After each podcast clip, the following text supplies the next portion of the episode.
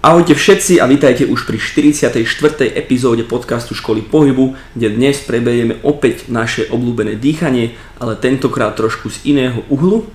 A to z takého, že sa viac povenujeme dýchaniu ako modalite iných cvičení, ako dýchanie viete využívať vo vašej praxi, či už ako fyzio alebo ako tréner, ako ním viete ovplyvniť cvičenia na to, aby ste dostali rôzne výsledky, či už z hľadiska držania tela, či už z hľadiska klbných rozsahov a tak ďalej a tak ďalej. Čiže pokiaľ chcete využívať toto vo vašej praxi, chcete zefektívniť vašu prax s vašimi klientami, alebo chcete len si sami pomôcť a nestrácať čas rôznymi inými štandardnými metódami, ako je stretching, aktivácia a podobne, tak toto je epizóda, ktorá je naozaj pre vás určite veľmi zaujímavá, takže veríme, že si ju užijete. Každopádne, pokiaľ nás chcete podporiť, tak najlepší spôsob, najľahší spôsob, ako viete podporiť tento podcast, je sledovaním ho, kdekoľvek ho počúvate, sledovaním našich sociálnych sietí, Škola pohybu alebo škola pohybu bodka es ká a eventuálne si môžete zakúpiť aj nejaký náš produkt na w w w bodka škola pohybu bodka es ká, kde nájdete program buď na hrb alebo program s názvom Funkčné telo. Tak, nestrácajme čas a poďme na to. Tak teda, dýchanie je neoddeliteľnou súčasťou našich životov a v mnohých epizódach sme sa už o dýchaní bavili a je jasné, že naň kladieme v istej miere a v istých chvíľach veľmi veľký dôraz v našich praxiach. Dnes sa na ňo teda pozrieme, ako som už spomínal, z hľadiska výberu cvikov a ako na nástroj, ktorým vieme ďalej modifikovať cvičenia pre dosiahnutie rôznych výsledkov, čiže ako na ďalšiu modalitu. Dýchanie je stále celkom podcenený nástroj na ovplyvnenie držania tela, rozsahov v kĺboch alebo ako modalita rôznych cvičení pre zameranie sa na špecifické ciele. Tým chceme povedať to, že stále sa aj v oblastiach, napríklad na západe, kde už sa o mnoho viac používajú tieto metódy, stále to je ešte akoby v plienkach, kde ľudia stále viac používajú skôr také tie štandardné metódy, ako sú rôzne aktivácie, rôzne mobilizácie a podobne, stretchingy, ktoré sú podľa nás teda určite menej efektívne, ale postupne, postupne už dostáva toto dýchanie ako modalita viac a viac pozornosti a to je preto, že jednoducho je bezkonkurenčne efektívnejšie. Neznamená to, že s inými metodami nemôžete dosiahnuť cvičenia, teda pardon, výsledky, ale toto má jednoducho rýchle veľmi efekty, ktoré sú veľmi výrazné. Čiže postupne to dostáva Uh, nejaké to tempo, nabrá to tempo, nabrá to nejaký ten momentum a som si istý, že skôr či neskôr toto bude zlatý štandard. Každopádne poďme ďalej. Všetci máme rôzne systémy v tele, ako je tráviaci systém, dýchací, obehový a tak podobne a všetky spolu viac či menej súvisia a ovplyvňujú sa navzájom, ale dýchanie je jediný spôsob, ktorým vieme vedome ovplyvniť všetky ostatné systémy. Túto vetu netreba podceňovať, ale práve že zdôrazňovať vzhľadom na to, že poukazuje na to, ako nesmierne silným nástrojom vie dýchanie byť, pokiaľ ho vieme efektívne využívať v náš prospech. Čiže ešte raz, dýchanie je jediný spôsob, ktorým vieme vedome ovplyvniť všetky ostatné systémy. Takým najpriamejším príkladom, vzhľadom na to, že sme o ňom už mnohokrát vraveli, je autonómny nervový systém, konkrétne v epizóde plus minus štyridsať, čiže pár epizód dozadu si to viete nájsť, sme spravili celú epizódu o autonómnom nervovom systéme, čiže tam dostanete viac informácií na túto tému. Každopádne, v tomto konkrétnom prípade konkrétnym spôsobom dýchania vieme stimulovať buď nervus parasympatikus alebo sympatikus z tohto autonómneho nervového systému a toto teda ďalej priamo ovplyvňuje obehový aj tráviaci systém a tak ďalej. A to je len taký rýchly príklad, ku ktorému nájdete viac info, teda ako som spomínal v tej, v tej epizóde konkrétne o ňom, alebo teda v iných, kde sme sa venovali aj dýchaniu. Tak, toto je všetko teda pekné, ale ako môžeme využívať dýchanie ako modalitu cvičení a dosahovať vďaka nemu hociaké výsledky, či už rozsahu pohybu alebo čomkoľvek inom. Predsa len to zatiaľ z toho, čo som vám povedal, určite nedáva úplne zmysel. Čiže ideme si to teraz trošku priblížiť. Rovno skôr než začneme poviem, že toto je trošku jemne zložité. A predsa len vyžaduje akoby táto téma viac takého, takej obety času, lebo je ťažšie ju pochopiť. Takže bude to trošku pravdepodobne relatívne ťažšie počúvanie teraz, ale sna- budeme sa to snažiť vysvetliť veľmi jednoducho, by som povedal prakticky. Takže mm. tak. V prvom rade si musíme vysvetliť, že telo nie je pevná, nemeniteľná hruda, hmoty, ale práve naopak. Všetko od pokožky až po kosť nie je len deformovateľné, ale aj relatívne poddané rôznym externým vplyvom v závislosti od rigidity danej štruktúry. Pre nás relevantné teraz je to, že tlakom vonkajším či interným vieme meniť tvar či postavenie všetkých štruktúr, a to dočasne či natrvalo. Čiže dúfam, že to dáva nejaký zmysel. Pointa je, že v podstate všetky štruktúry v našom tele vieme nejakým spôsobom meniť, či už pozične alebo tvarovo. Tak. Telo je ako taký balón, ktorý je plný vzduchu a vody v závislosti od toho, na ktoré štruktúry sa pozeráme. Ten, keď stlačíme na jednej strane, vytvoríme tlak, tak na druhej vytvoríme väčší objem. Znalostiam z oblasti anatómie, biomechaniky a kineziológie vieme aplikovať tento fyzikálny zákon do cvikov, čím docielíme reálnu zmenu v ovplyvnenej oblasti. Toto samozrejme teraz takto vyznie ako nejaké mambo jumbo, tak si to teraz vysvetlíme na konkrétnom príklade. Tak, pre pochopenie je, si myslím, najlepšie použiť hrudný kôš. Hrudný kôš sa skladá zo štyroch elementov, a to hrudnej kosti, chrbtice té há jeden až té há dvanásť, rebier a rebrových chrupaviek. V hrudnom koši sa nachádza samozrejme srdce, plúca a bránica. Všetci vieme, že hrudný kôš sa v závislosti od dýchania otvára alebo uzatvára, a z toho vyplýva, že všetky tie štyri vopred spomenuté elementy sú akciou, konkrétne bránice a ostatných príslušných nádychových a výdychových svalov, ktoré tak povediac natiahne vzduch do plúc, priamo menené. Aj napriek tomu, že sú to pevné štruktúry ako kosti. Čiže je jasné, tu je na tomto príklade jasne vidieť, že jednoducho tá štruktúra sa mení, aj pokiaľ vnímate kosti ako niečo, čo sa zmeniť nedá, čo samozrejme som už vysvetlil predtým, že je trošku inak. Takže tak. K tomu len zase vstúpim, že v podstate to nie je tak, že by sme ohýbali kosť, hej, alebo tak, ale viac menej skôr teda meníme pozične tie kostné štruktúry, samozrejme v závislosti od klbu. Hej, že pohyb nastáva v klbe, ale samozrejme kosť teda môže meniť svoju polohu v priestore. Presne tak. Čiže ako som vral predtým, aj pozične sa teda menia. Tak. Svaly nie sú len tak halabala hodené v našom tele, ale majú vždy nejaký alebo nejaké odstupové a úponové body. V tomto príklade hrudného koša sa v tejto oblasti nachádza viacero svalov, od tých hĺbších, ako sú napríklad medzirebrové svaly, cez väčšie, ako napríklad serratus anterior, až po úplne povrchné, ako napríklad veľký prstný sval. Vzhľadom na to, že všetky tieto svaly majú priamy vzťah k častiam hrudného koša, tak sú všetky akciou dýchania priamo ovplyvnené. Čiže verím tomu, že zatiaľ to je jasné. Už len tým, že dýcham, ovplyvním všetky štruktúry, ktoré sú priamo súvisiace s hrudným košom. Čiže pokiaľ veľký prstný sval je súvisiaci s, v tejto oblasti toho hrudného koša, tak zmenou toho tvaru, tým dýchaním ovplyvňujem aj tento sval. Takže tak. Ideme ďalej. Oddialením bodov úponu a odstupu spôsobíme natiahnutie svalu, priblížením zas naopak skrátenie. Cieleným nádychom do prednej časti hrudného koša oddialíme body odstupu veľkého prstného svalu, a teda kľúčnú kosť, hrudnú kosť, prvé až šieste rebra a aponeurózu externých šikmých svalov od úponového bodu, a teda ramennej kosti, konkrétne do Christa tuberculi majoris humeri, čiže to je niekde hore na uh, ramennej kosti. Presne, nemusíte tak presne vedieť, kde to je.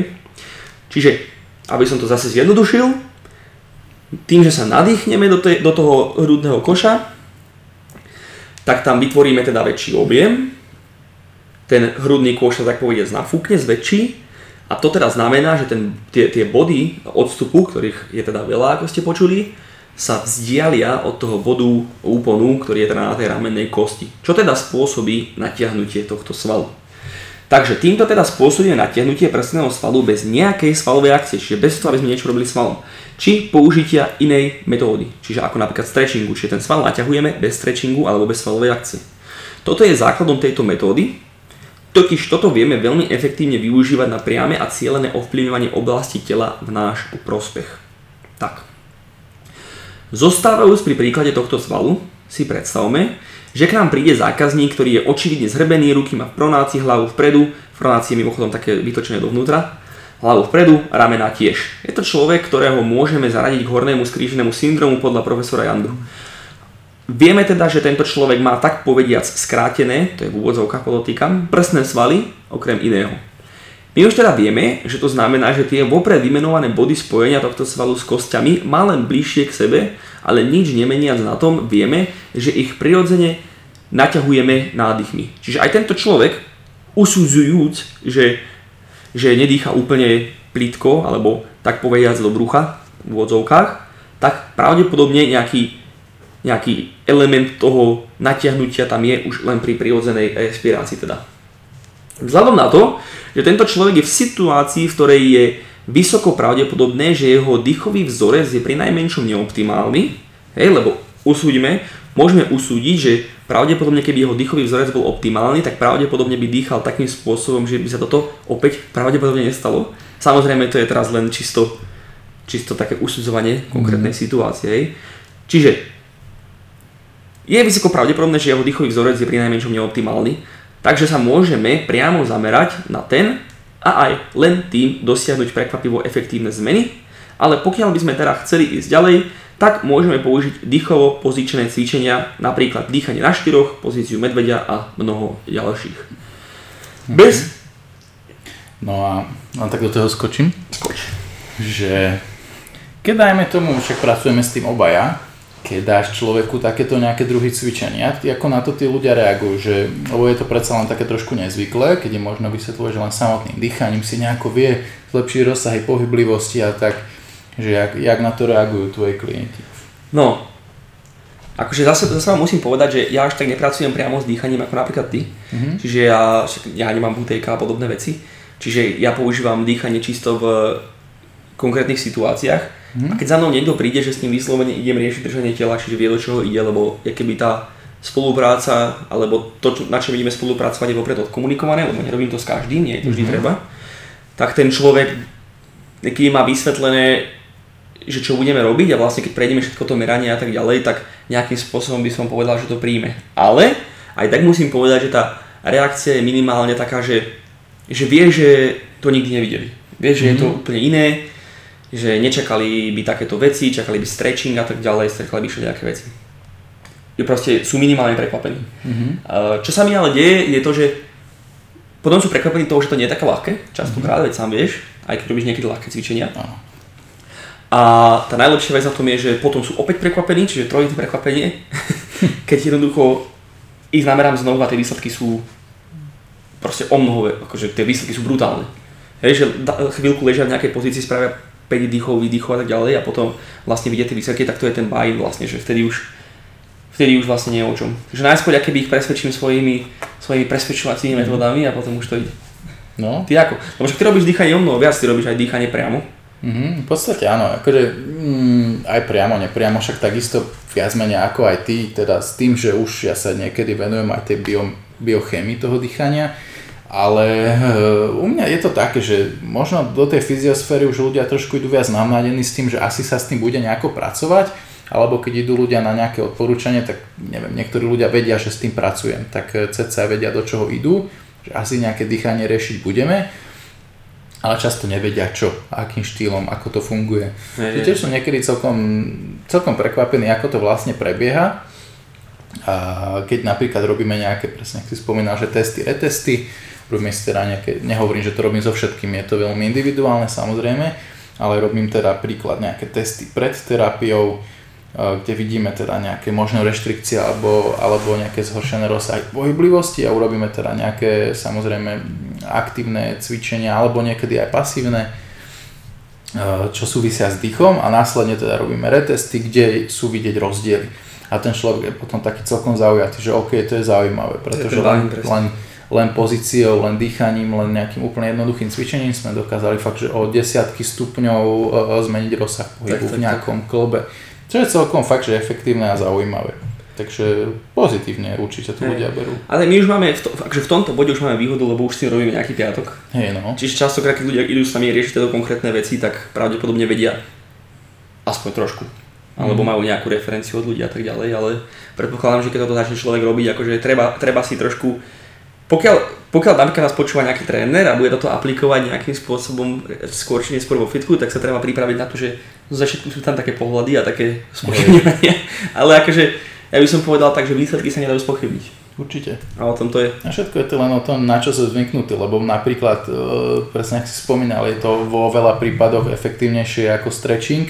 Ale napríklad na ten stretching proste ľudia sú fakt, že zvyknutí. Tak. Keď si niekto nedá stretching po tréningu, tak sa pýta, ale ja neviem, ja napríklad klientom skoro nikdy nedávam stretching po tréningu staticky a pýtajú sa niektorí, že a to nevadí, to netreba, nebudem skrátený, ja neviem, alebo že mm-hmm. není to kvôli lepšej regenerácii, kvôli tomu, že aby som nebol zranený.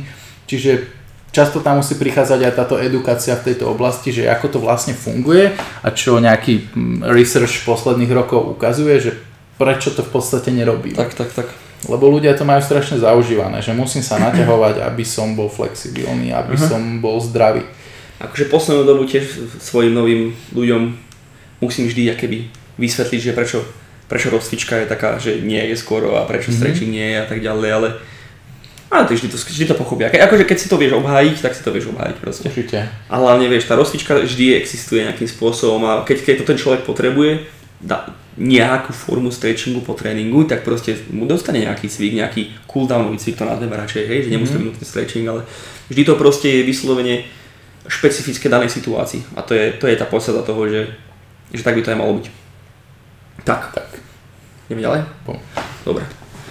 Čiže sme sa bavili teda o tých uh, cvičeniach, ako je pozícia medvedia a podobne, pri tomto danom človeku, ktorý má teda ten uh, horný skrížený syndrom podľa toho profesoru Jandu, čiže taký zhrbenec.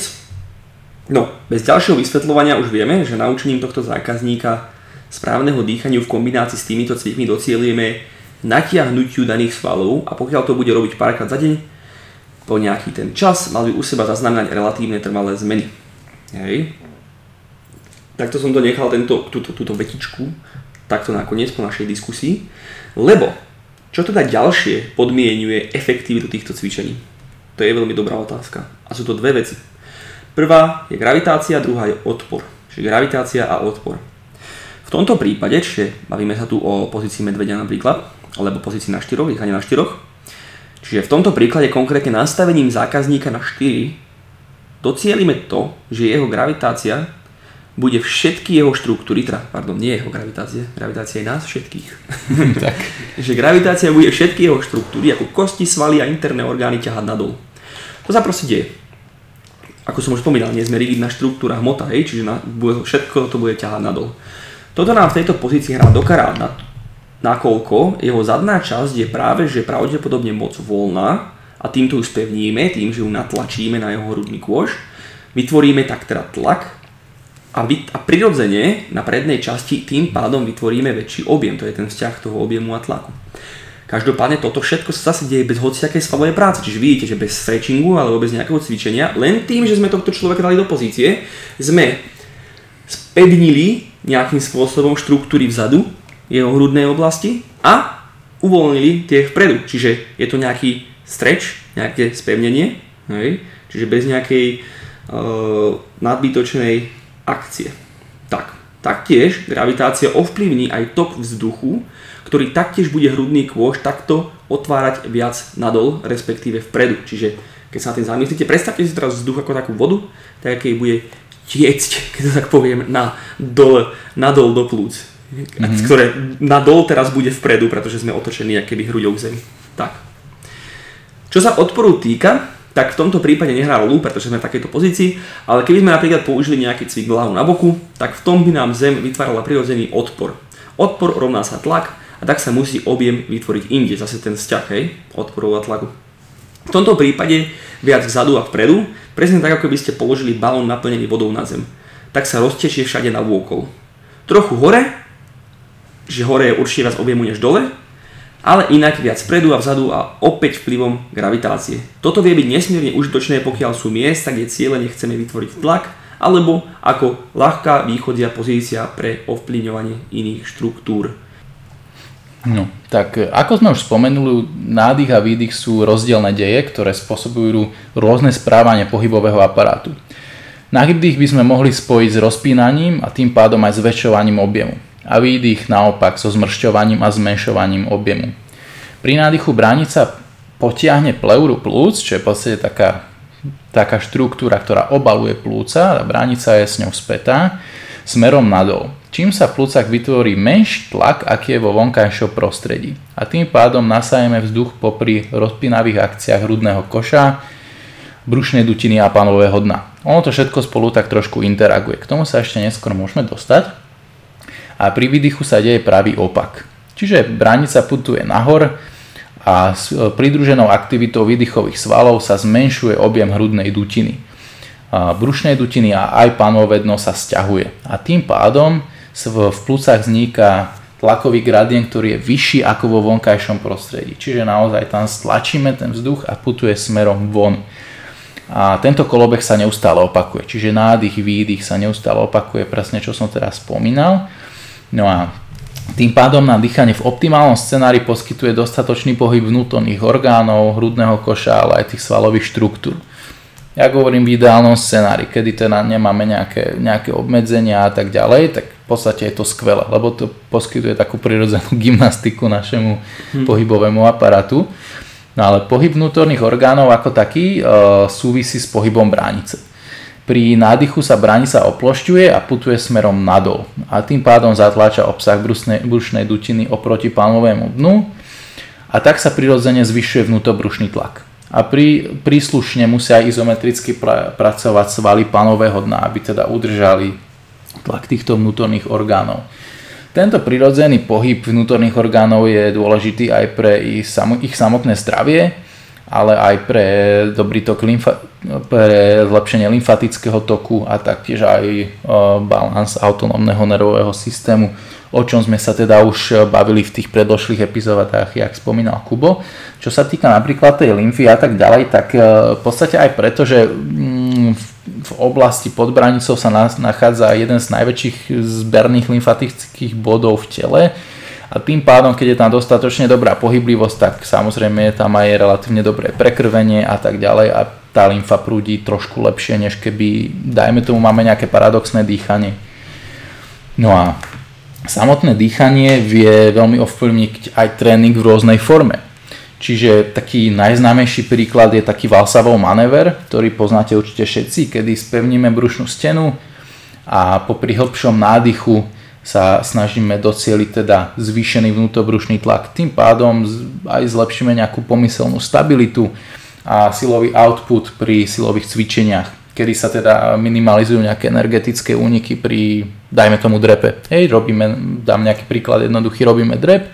Teda na začiatku, jak si anrakneme tú činku, tak spevneme brušnú stenu, najprv si trošku môžeme aj vydýchnuť a popri tom spevnenom bruchu sa nadýchneme, cítime, že vlastne sa nám to brucho trošku tak natlakuje, pod vplyvom toho teda, že tie svaly sú zatnuté a vtedy ideme do toho opakovania s tým zväčšeným vnútobrušným tlakom. A to teda poskytne tú lepšiu stabilitu toho trupu a vlastne prácu vykonávajú tie klby a svaly, ktoré by mali a nevznikajú tam tie energetické úniky. Čiže toto je jedno napríklad, jeden príklad, ako sa dá samotné dýchanie používať pri tréningu. No a menej známe je také nejaké cielené ovplyvňovanie klbných akcií a pohybu skeletu popri cvikoch. V podstate však trošku to už načatával aj Kubo pri tých nejakých statických pozíciách, ale dá sa to aj dynamicky. A napríklad si zoberme, že máme človeka, ktorý má napríklad teraz zhoršenú vnútornú rotáciu v bedrovom klbe a tým pádom aj s vykonaním strednej časti drepu. Vtedy vieme, že môžeme použiť napríklad drep na box, kedy sa dostávame do hranice cca deväťdesiat stupňov. V tomto rozsahu sa dostávajú pánové lopaty do relatívnej vnútornej rotácie, addukcie a extenzie. A pánové dno je koncentricky aktívne.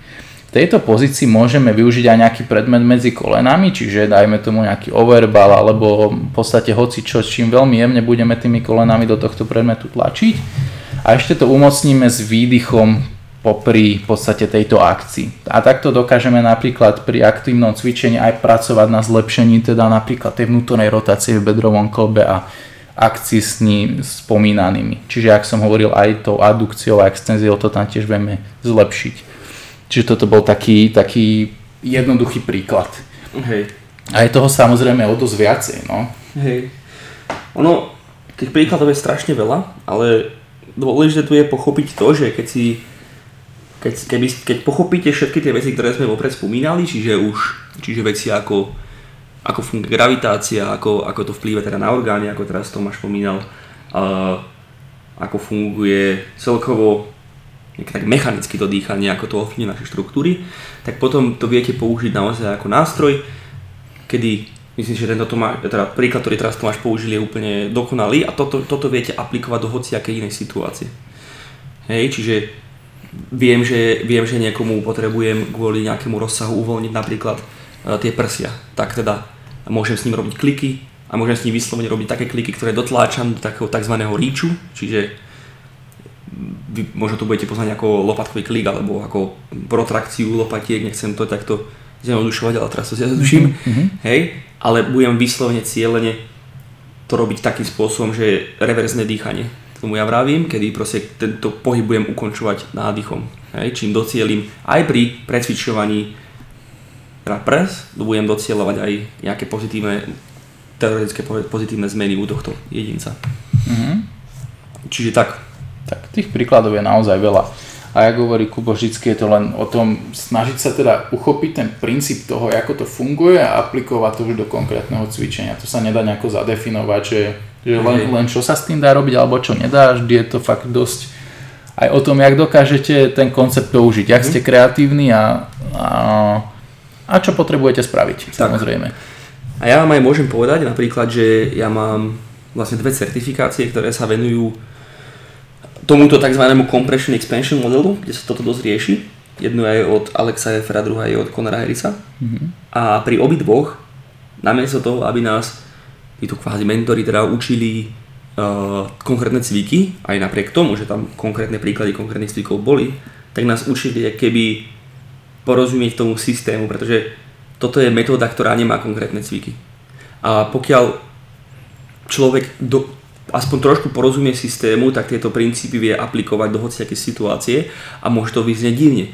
Teraz niekomu podložím nohu, teraz niekoho dám do takéto divnej rotácie, teraz niekomu podložím špičku pre Boha, teraz niekomu podložím aj špičku aj nohu a teraz ho dám do split stancu, kedy má ľavú nohu trošku predu a pravú nohu vyvyšenú a tak ďalej a niekto sa na mňa pozerá a myslí, že som úplne postihnutý, hej, ale, ale, ale tie výsledky tam proste sú.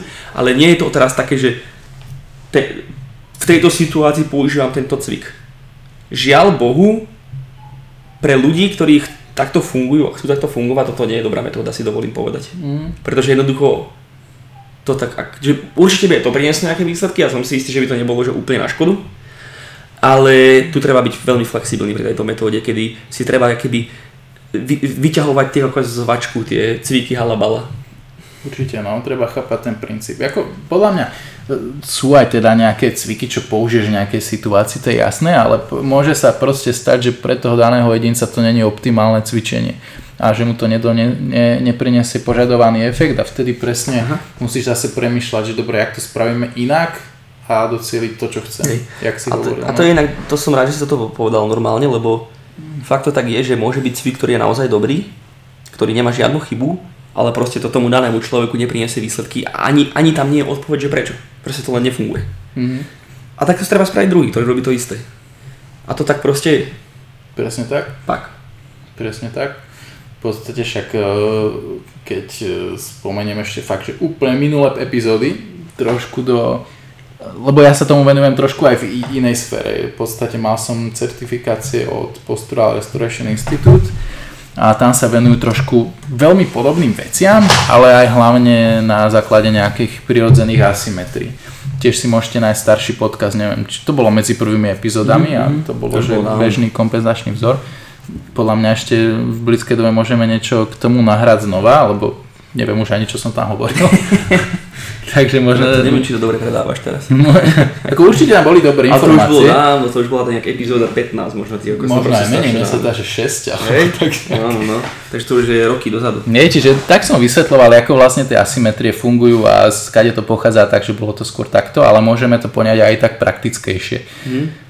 No a čiže to je zase také ďalšie sťaženie, že, vznik- že sú aj nejaké takéto prirodzené kompenzácie a tak ďalej a s tým sa dá tiež v podstate hrať. No jasne. Takže tak, no. To už je, to už je ale téma na iný deň. Presne tak. No. Tak. No dobre.